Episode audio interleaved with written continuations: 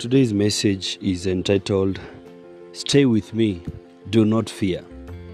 And we find this message in the book of uh, 1 Samuel 22 23, where David uh, says, Stay with me, do not fear, for he who seeks my life seeks your life, but with me you shall be safe.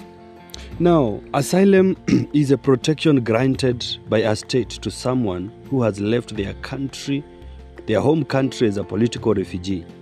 And my message this morning is that God wants to grant all of us an asylum from issues that are hotly pursuing us. We have couples who are fighting, people who are separating, children who are being torn apart. Debt distress is becoming a real thing. Businesses are shutting down. Who will invite all these people? Who will say, Come to me? Those who are in distress, those who are in debt, those who are discontented. You see, David was speaking to this certain priest. This priest was escaping from King Saul. King Saul had killed all the priests, and this priest had escaped to David. David was also running away from Saul, but he was in a stronghold. And we hear him telling this priest, Stay with me, do not fear. For he who seeks my life also seeks your life. That is Saul who was seeking both their lives.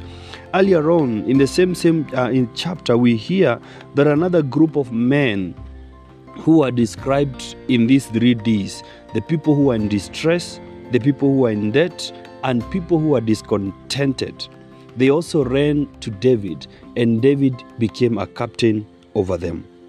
You see, the same same men who are in this distress, in debt, and in all this uh, discontentment, we hear in Second Samuel they are being now given other names. The same men who are in all these conditions, they are being called the mighty men of David. You see, only in Christ there is safety. Our city of refuge is Jesus Christ. When we come to Christ, you can have sleep at night knowing that those who are seeking you now they have to deal with Jesus Christ. Jesus Christ is our city of refuge. In the New Testament, we read uh, when they saw the boldness of Peter and John and perceived that they were uneducated and untrained men, they marveled and they realized that they had been with Jesus. You see, if you spend time with Jesus, the same will be said of you. And my message this morning is the gate is open. We will not build a Mexican wall like the Americans to stop the distress, people in distress. No, Jesus is welcoming all people seeking asylum. No, the door to Christ is wide open. Run fast and you will be safe. The one seeking you has been dealt with by Christ. This is our only hope. God bless you.